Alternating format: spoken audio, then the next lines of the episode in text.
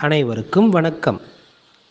இரண்டாம் வகுப்பு தமிழ் பாடம் சொல்லாதே சொல்லாதே.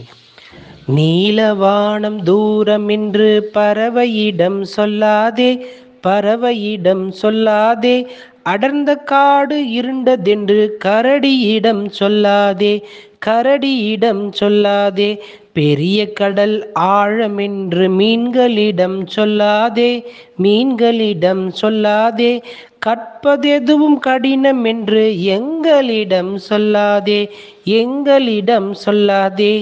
நன்றி வணக்கம்.